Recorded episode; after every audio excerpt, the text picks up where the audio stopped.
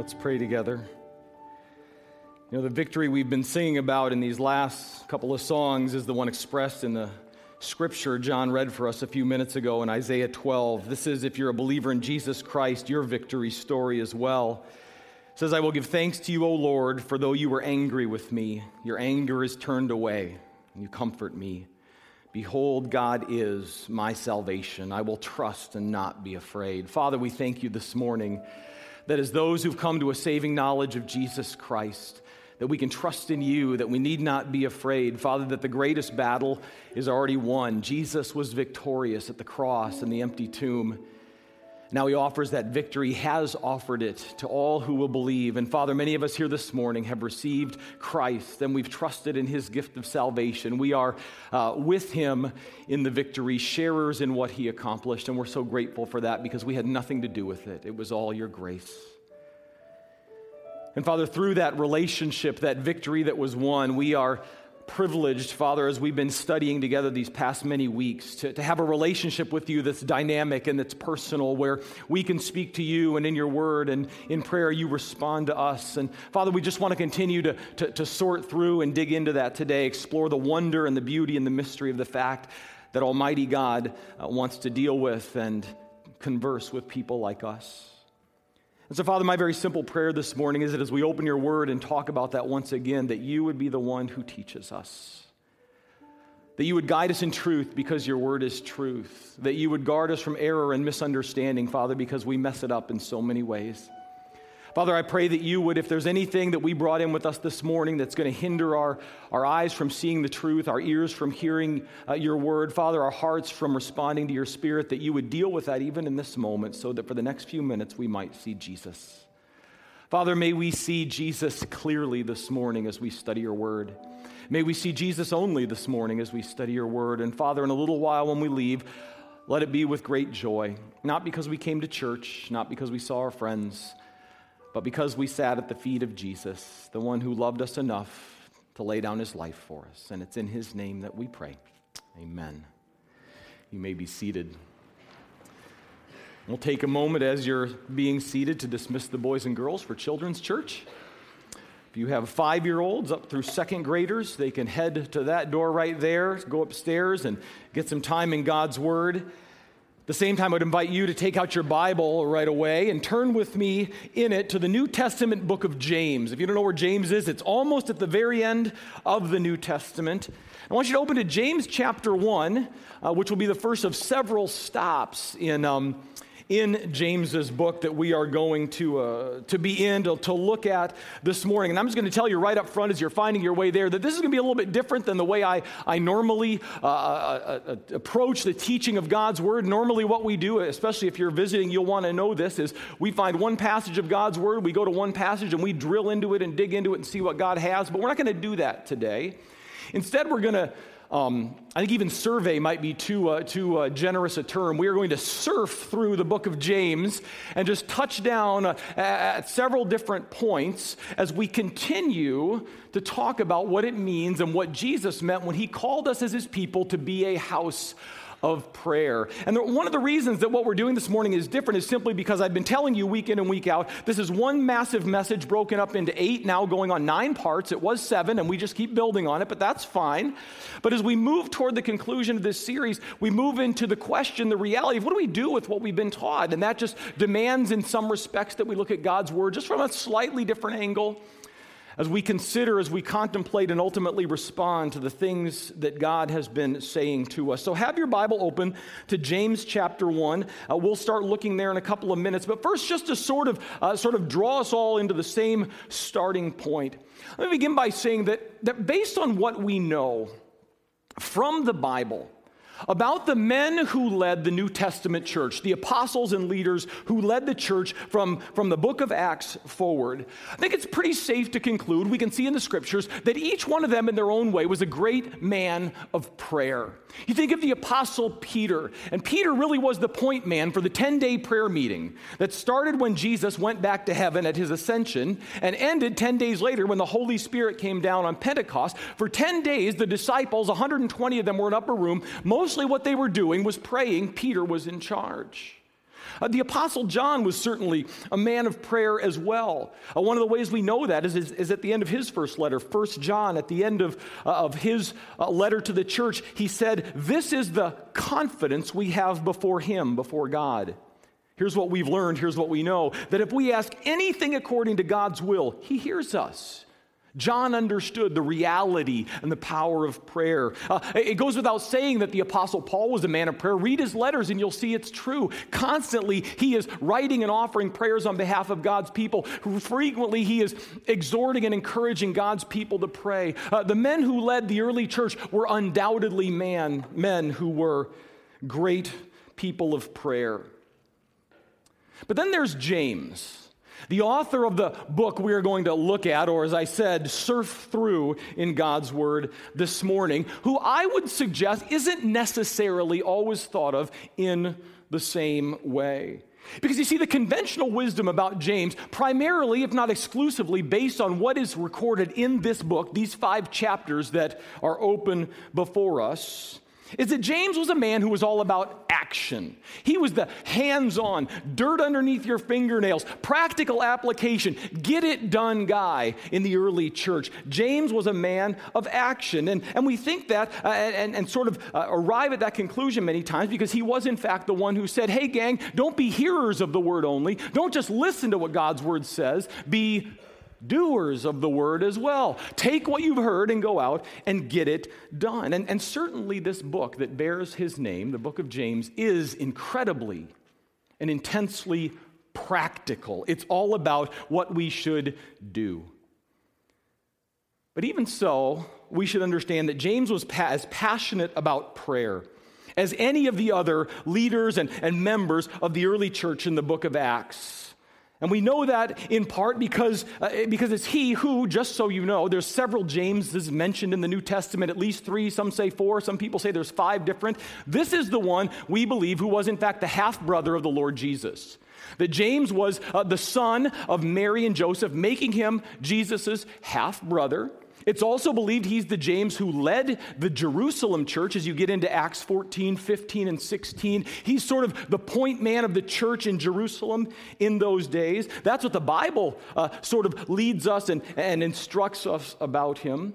But what church tradition tells us, reliable church tradition tells us about James, is that around in Christian circles among his fellow believers, he was known as and even nicknamed as the apostle with camel's knees. The apostle with camel's knees, due to the fact that they were constantly, his knee, his knees, his joints, physically speaking, were swollen and calloused, literally due to the enormous amount of time he spent on them in prayer. And, and what a closer look at his book would show us, if we're looking for it and we're paying attention to what he writes, is that James was a man who therefore operated on this conviction. I want you to write this down somewhere and remember it because it's the theme of this morning's message. James was convinced, above all else, that prayer, listen to me, is the most practical thing we can do. James, who may have been the most practical of all the disciples and apostles and early leaders of the Church of Jesus Christ, was convinced that prayer is the most practical thing that we can do. And that's huge. Because while we would hesitate, be reluctant, maybe we would even be afraid to say so, often, many times, and I'm speaking generally, but is in the church as believers in Jesus Christ today, our behavior indicates we believe precisely the opposite. That prayer is not a practical thing, prayer is an impractical thing to do. And all you have to do many times is, is look at a church's, and, and this has been true of us at times, far too often, look at a church's worship services and board meetings and committee gatherings and even the Bible studies. And, and often what you'd walk away thinking is that the unspoken notion is this, is that prayer is a bookend. Let's open in prayer so we can get down to business. Let's take care of business so we can close in prayer and ask God to bless and be with us all as we go on with our happy lives from here. That prayer is often a bookend.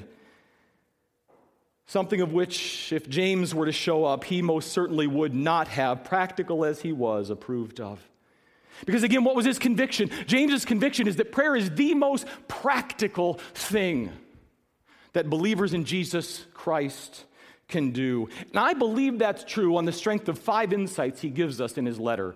And again, we're just going to dip in and dip out these five insights. If you want to fill in the blanks between it, I encourage you to do so. But as you work your way through the book of James, at least five times he weaves in this thread of prayer. And there are five things that he tells us about it. I want to show you what they are, and then we're going to talk about why they matter, then we will be done. They are as follows Five insights James gives us on prayer. The first of which is right at the beginning of chapter one, when he informs us, he teaches us, he reminds us of the promise of prayer. He tells us that there is a promise associated with prayer. It is in James chapter 1, verse 5, where this is what God's word says. He says, If any of you lacks wisdom, let him, let her ask of God, who gives to all generously and without reproach, and it will be given to him. Let me ask you something. Who among us here this morning cannot identify with the need almost on a daily basis in life for wisdom? We need wisdom all the time in our lives, in all sorts of situations. We're, we're, we're, faced with stuff each and every day in our lives, sometimes long, protracted seasons of life, where the thing we need more than anything else is wisdom because we just don't know what to do. How do I deal with that difficult coworker? How do I handle my rebellious teenager? How do I discipline my defiant toddler? How do I work with people who are different from me and, and don't see things the same way I do? How do I manage all the expectations that people place on me every single day? I need wisdom, and so do you. And James's counsel, right off the bat, in no uncertain terms, is it the first thing? Everybody say the first thing. So the first thing you should do is to pray. If you lack wisdom, James says, get on your knees, get on your face before God, and pray that He will show. Look at what He says. If any of you lacks wisdom, that's pretty all inclusive. Let him ask of God. And while obviously James can't tell us what God's counsel with, will be, because every situation is different and may require or may lead God to, to, to, show us very unique and specific things, he can't tell us what God's counsel will be. He assures us in no uncertain terms how God will deal with us when we come to him for wisdom. Look at the rest of the verse. He says two things. He says you can bank on two things if you go to God seeking wisdom. A, he will deal with us generously. God gives wisdom generously. That is, He will, one way or another, through His Word, by His Spirit, maybe through the counsel of other faithful, diligent believers, but some way or another, He will give you wisdom. It may not be in the moment, but He'll give it. It's a promise. He gives us wisdom through prayer generously. And then, secondly, He makes an interesting statement. He says, and He will do so without reproach. What does that mean? Means God won't do to us when we come to Him for wisdom what we do to each other, which is, What in the world took you so long? I can't believe you're asking that question. Isn't this what we do to people? They come to us. I, how can you not know the answer to that question? How can you not know what to do? How many times am I going to have to tell you? What's James's promise? God will never do that to you. He will never do that. You, you need wisdom, you go to Him generously, without reproach. Some translations say without rebuke. The promise of prayer is this He's glad to receive us. He is glad to meet with us. That's the first thing James tells us. It's the promise of prayer. The second thing he tells us is in chapter 3, so turn there. Second thing James tells us about prayer prayer is not expressly mentioned, but there's no question that that is still what he is dealing with, which is this. He speaks to us, secondly, about the profitability of prayer. And yes, they're all going to begin with P. The profitability of prayer, that it is a profitable or a wise investment of our time and energy. And while we do have to jump ahead a couple of chapters, we pass over all sorts of other teaching and instruction James gives us. When we land back near the end of chapter 3, in verse 17, we find a wonderful complement or sort of a continuation of the thought in chapter 1 about wisdom, because here's what James says James 3 17, look at it in your Bible. We've just been told God will give us wisdom when we go to Him in prayer for it. And here's what He tells us in addition to that that the wisdom from above, verse 17, is first pure and peaceable, gentle, reasonable, full of mercy and good fruits, unwavering, and without hypocrisy. Now, I realize that the immediate context here is not prayer. And, and you know, if you've been around here, that I don't like to play games with pulling things out of context in order to make them say things they don't say. But James is saying what we understand him to be saying here uh, about prayer and wisdom and how all of this fits together. Because what James is saying is, is, he says, as we seek God in prayer, particularly when we seek Him for wisdom, which is a common need every one of us has, he says, when we approach God in prayerful seeking, that He responds, listen, not just with a pat answer of yes or no or maybe or wait or not now or next week or whatever else his specific counsel may be. What James also tells us here in verse 17 is that when God, through prayer, gives his wisdom to us, he not merely gives us an answer, he offers us more of himself. He offers us more of himself. What James says is this is that authentic prayer shapes our lives and our character into the likeness of Jesus Christ. How do I know that? Because here's what I know about Jesus, and you know this too that he is himself, Jesus is. Verse 17 pure, peaceable, gentle, reasonable, full of mercy and good fruit, unwavering, and without hypocrisy. This is very much what I mean when I have spoken through this series about, about prayer, engaging in prayer being a life giving endeavor. Something that gives life to our hearts and, and to our spirit in our walk with Jesus Christ. What is James saying? He's saying that prayer is always a profitable use of our time because we don't just get stuff or not get stuff, as the case may be, but we, we grow deeper in our intimacy and it makes us more like Jesus Christ. He said there's a promise of prayer. God's glad to receive us. There's a profitability of prayer. Praying makes us more like Jesus Christ. But then a third thing, and this is sort of a hard right turn, James picks up right at the beginning of chapter 4 as he speaks with us about the things that prevent prayer as well. He warns us about the prevention of prayer, that there are some things that can get in the way and even thwart our seeking God ostensibly in prayer. Here's what he says in chapter 4, verses 1 through 3. Listen to what James writes. He says, What is the source of quarrels and conflicts among you? Is not the source your pleasures that wage war in your members? You lust and don't have, so you commit murder. You are envious and cannot obtain, so you fight and quarrel. You do not have because you do not what? Ask. And you ask and do not receive because you ask with wrong motives, so that you may spend it on your pleasures. James here spotlights two attitudes, two dispositions sinful dispositions that will thwart our prayers every time. It doesn't matter how long you're on your knees, how, how fervently you may pray. If either of these two attitudes are present, it will short circuit the conversation. The first one is at the end of verse 2 it's a spirit of independence a spirit of independence. He says, You do not have. Now, in verses 1 and 2, he's talking about all this kind of stuff we want and all the, the, the, means and mechanisms and, and, and, and tactics we take to get the stuff in life we want, even if it tramples other people. But what does he say? He says, Ultimately, you don't have because you don't even think to ask. Because there are some things, isn't it true, in all of our lives we think that we don't need God's help with? A certain three year old I know often looks me in the eye and tells me, I can do it by myself. And we would never say that to God, but that's how we live sometimes. There are just areas where God, you take care of this stuff, and I will manage the rest. And James says if you have a spirit of independence, essentially you don't even need God's help, well, don't count on God's help. Don't look for Him to come through. Second prayer killing attitude he talks about is an attitude, verse 3, of selfishness of selfishness. You do ask, but you don't receive. Why? And literally, the, the, uh, the, the language means you ask for yourself and do not receive because your motives are wrong, because you want to spend it on your own personal pleasures. In other words, the attitude is I want what I want because it's what I want, and I don't really care what God or anyone else thinks. I just want it, and I want it now. And I want it for myself.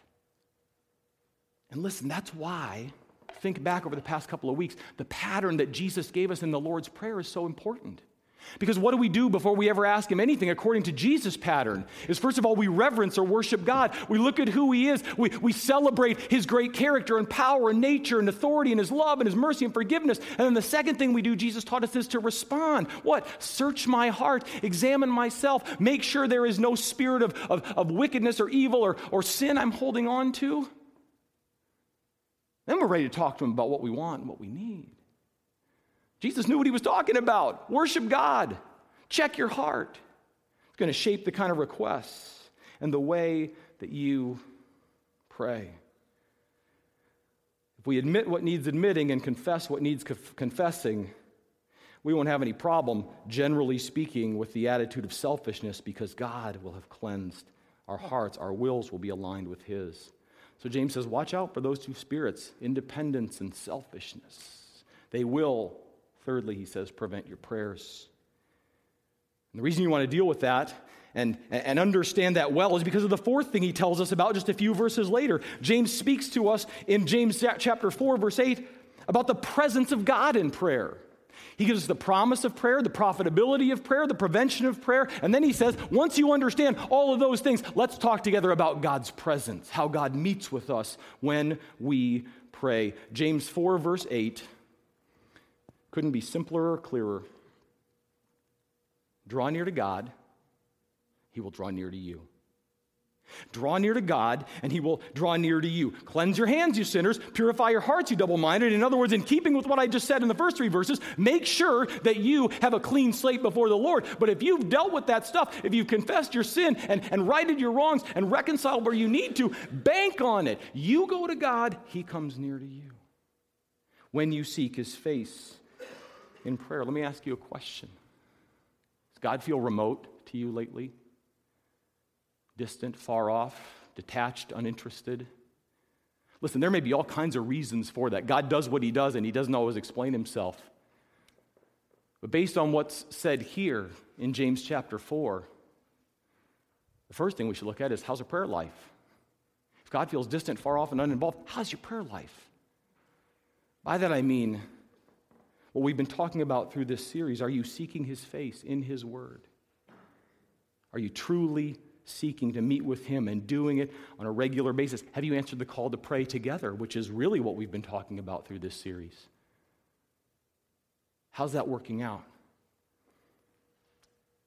Are you meeting with him? If not, if you are not seeking him in that way, perhaps you would if you recognize the fifth and the final insight I want to point you to here this morning that James gives us on prayer, which is its potential. James says if you're struggling to spend time on your own with God in prayer, if you're disinterested or unwilling to meet together with God's people in prayer, he says, let me just remind you a couple of things about the potential of prayer. James 5, verses 13 through 16, he says this Is anyone among you suffering? Then he must, what's your Bible say? Pray. Is anyone cheerful? He is to sing praises. It's just another form of prayer. Is anyone among you sick? He must call for the elders of the church, and they are to pray over him, anointing with oil in the name of the Lord. And the prayer offered in faith will restore the one who's sick. The Lord will raise him up, and if he's committed sins, they will be forgiven him. Therefore, verse 16, confess your sins to one another, pray for one another, so that you may be healed. For the effective prayer of a righteous man or woman can accomplish much. There's a lot going on here, but the bottom line is this James is telling us prayer makes a difference. Prayer, seeking God's face in prayer, always makes a difference. And, and, he says furthermore that God is pleased to respond to our prayers. Just look at the verses again. He says, You sick? How about you pray? Verse 13. You having a great season in life? How about you pray? That's verse 13. Are, are, are things hard? Are, are, is life difficult? Are you dealing with some sort of hardship? Verses 14 and 15. Same counsel. Pray. Are you snared in sin? Have you fallen? Have you stumbled? Verse 16 says the same thing. It's, it's time to pray. Now, to clarify, and I need to do this quickly just so we understand. What James says in verses 14 and 15 is not necessarily an ironclad guarantee that calling a prayer meeting will fix what ails you. It's not what he's saying. Sometimes it does, and sometimes it doesn't. And the reason that's not necessarily what he means is in verse 13, the term for suffering covers an array of hardships, including physical illness, but it's not just, I have an owie, I have a disease, I have an illness, I have a problem. It could be any number of different things. And the primary meaning of sick in verse 14 is actually weakness, primarily spiritual and moral weakness, when he talks about these things. And so, what that suggests, and again, we could spend a long time talking about this, and, and, I'm probably getting into dangerous territory by only talking about it so much, but what James primarily has in mind here is our spiritual condition. The condition of our spiritual heart, before our emotions, and, and, and our, our devotion and our walk with Jesus Christ. But whatever it may be physical, spiritual, moral, something else, relational the potential still applies because here's the bottom line. Even if God doesn't heal, if the issue is a physical illness, let me ask you something. Calling a prayer meeting, getting God's people together to seek his face, it'll always restore your heart, soul, mind, and strength, even if it doesn't heal your body. Sometimes God heals and sometimes he doesn't. Sometimes he gives us the answer we want at such situations, and sometimes he doesn't. But you're never going to be worse off, James says, for getting God's people together to seek his face. That will restore the one who has fallen. That will rebuild the one who is weak. It will give them courage to press on if God's answer is no. Every single time. Again, the, the message is clear. I believe the message is clear. I hope it is clear to you as well. James is saying that prayer, particularly praying together, notice almost all of verses 13 through 16 refers to praying with other people. What's James' message? He's saying prayer is never a waste of your breath. Prayer is never wasted breath. It is actually, James tells us, the most what? Practical thing we can do. It is the most practical thing we can do. And with that principle established. Very quickly, I understand we have done that. We've just sort of touched on it and drawn out one principle. What I want to do for our last few minutes together is simply share with you some real life examples of this principle and of the difference that praying together makes. We've seen James' insights about prayer. He's telling us prayer is the most practical thing we can do. Prayer is never a waste of breath. You say, prove it. I say, you're on. Because there are stories after stories after stories of the difference that praying together makes. Because here's the thing, and here's why I want to do this.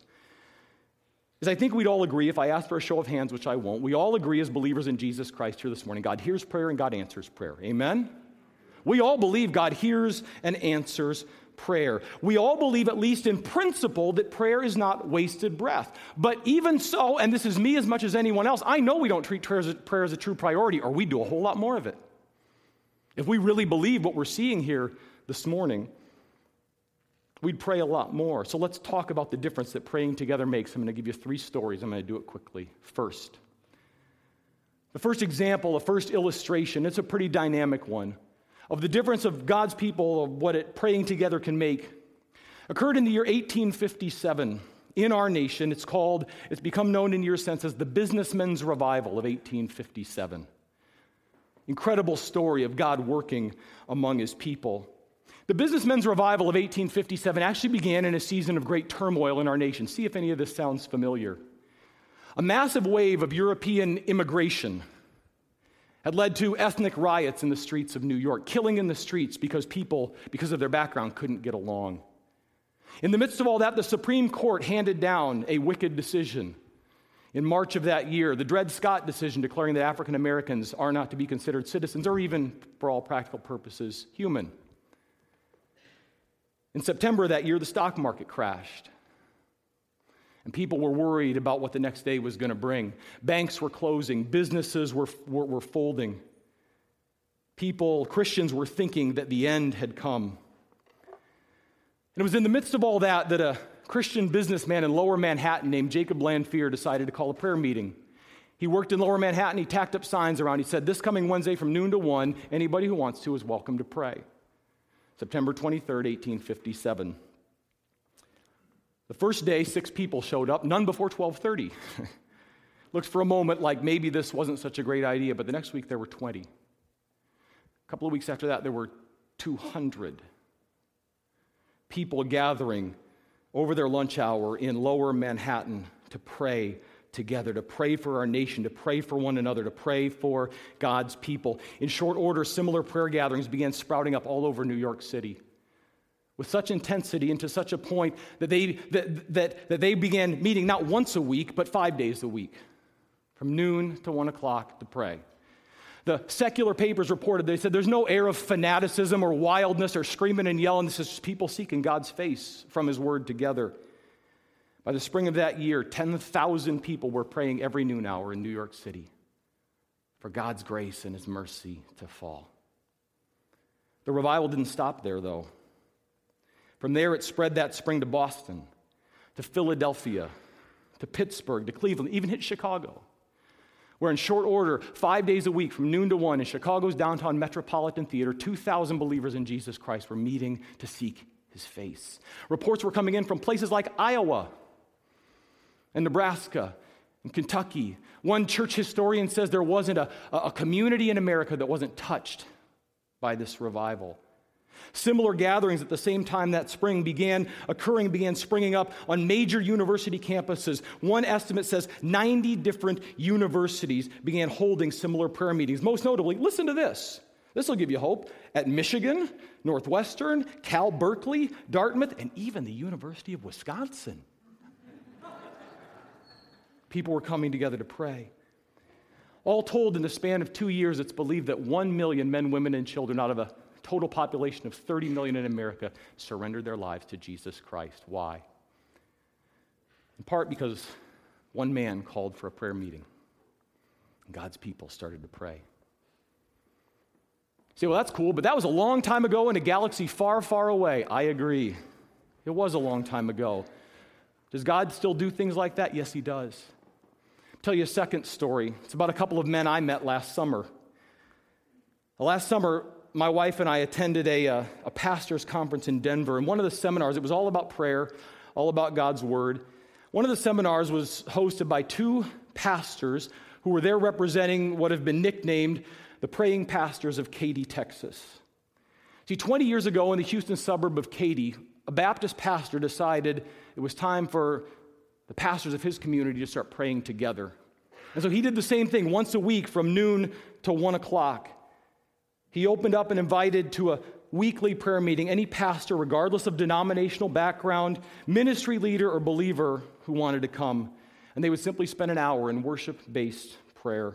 They'd pray for each other's needs. They were praying for each other's churches. And in time, this gathering grew to include um, pastors from across all denominational lines, all sorts of backgrounds, races, ethnicities, economics, it's been going on for 20 years now, and what they told us, some of the things that God has done, is in the course of the last several years in particular, these gatherings, these weekly pastors and ministry leaders prayer gatherings, opening when they had to buy their own building so they could host it each week, now includes the city's fire chief, police chief, mayor, and superintendent of schools. To the point that five years ago in 2010, I've shared this with some of you, the mayor of Katy, Texas, this Houston suburb, issued an official mayoral proclamation giving the keys to the city to Jesus Christ, saying he will be Lord of this town. These pastors every year are invited into the public school system in August to pray through all the classrooms before the school year begins, asking God's blessing. Does God still do things like that? Oh, yes, He does. Why? Because one man decided to call for a prayer meeting. Say, well, that's cool, but doesn't God live in Texas? I mean, isn't everybody there a Christian already? I mean, the public schools, Christian schools, I mean, aren't they all sort of Christian? Well, yeah, maybe, maybe not. Let me close by telling you about something that's happening around here. And by no means do I present it to the same magnitude or in the same vein as the stories I've told, but I have hope that someday we will. And it's about your own elders, the men who shepherd this church. Because last January, at our first elder meeting of the year, we the six of our elders, Greg and myself, we made a covenant together in prayer. And we committed ourselves to three things before the Lord that would govern going forward our elder meetings every time we meet. Before the Lord, we agreed A, that we would honor our agenda, that the business of the night is what we'd stick to unless God clearly leads us in another direction. We were to come prepared, We weren't allowed to bring our own ideas and stuff in at the last minute. We would honor the agenda. That's probably the one we struggle with the most, but we agreed to it. Second, we agreed to always resolve personal differences. Always. If something comes up, comes between us at one meeting, you don't get to come back to the next meeting until you've worked it out. We work it out because we value and cherish unity that much. We've never had a huge problem with that, but we agree we're not going to even let little grievances continue. But most significantly, and this is why I share it with you, we agreed in prayer to make prayer our first priority. That we would make worship based prayer our first priority. And so every time we've met this year, ever since, including when we meet with the deacons once a month and any extra meetings we've called, we always begin with open Bibles before God. Sometimes for 30 minutes, sometimes for 45. A couple times we've gone for an hour just seeking God's face. And I don't say that to blow our own horn. I'm saying that that's what the leaders of this church desire. And they've been so gracious with me as we have moved slowly and haltingly with fits and starts but we said we will, regardless of how long, how daunting, how intense that evening's agenda appears to be, we will seek God's first, face first. Keep in mind, we did this through the Commons acquisition process, one of the most heavy undertakings we've ever entered into. But we said prayer matters that much. Let me tell you what's happened since. Again, we've progressed slowly with fits and starts. I don't mean to paint it in brighter colors than it is, but I will tell you without question, our meetings have been marked, marked by deeper unity. We just have an ease and a comfort in each other's presence. Uh, our meetings have been marked with clearer direction. I don't see us struggling. I've been going to these meetings for a long time. We aren't struggling with decisions to the degree that we once did. But most of all, and perhaps most miraculously, our meetings have actually gotten shorter. Is this true, guys? Our meetings have gotten shorter. Multiple times this year, I've frightened my wife by coming home earlier than she expected me on elder meeting night. She says, What are you doing here? So we got done. I said, And not only did we get done early, we got done so early, I did another half hour's worth of work before I came home. That's how early we got done tonight. Sometimes the agenda's this long. God has honored it. Why? I think it's because your elders made praying together their first priority. What am I saying? I'm saying James was right. Prayer is the most practical thing we can do. It is the most practical thing we can do. And too often, even with the best of intentions, we waste our breath as believers on so many other things other than, pray, other than praying. At best, sometimes it just bookends the conversation. And again, if James showed up, he'd say, Gang, you've got it backwards. You've got it backwards. And he would tell us, as today's big idea says, he says, Brothers and sisters in Jesus Christ, here's the big idea never, never doubt the difference that praying together makes. Never. Never doubt the difference that praying together makes. Because when God's people seek, seek his face, God moves in mighty ways. Father, take the things of truth spoken this morning, seal them to our hearts. Take the things of the flesh that are unimportant, cause them to be forgotten, so that we will leave thinking on, savoring only Jesus, in whose name we pray. Amen.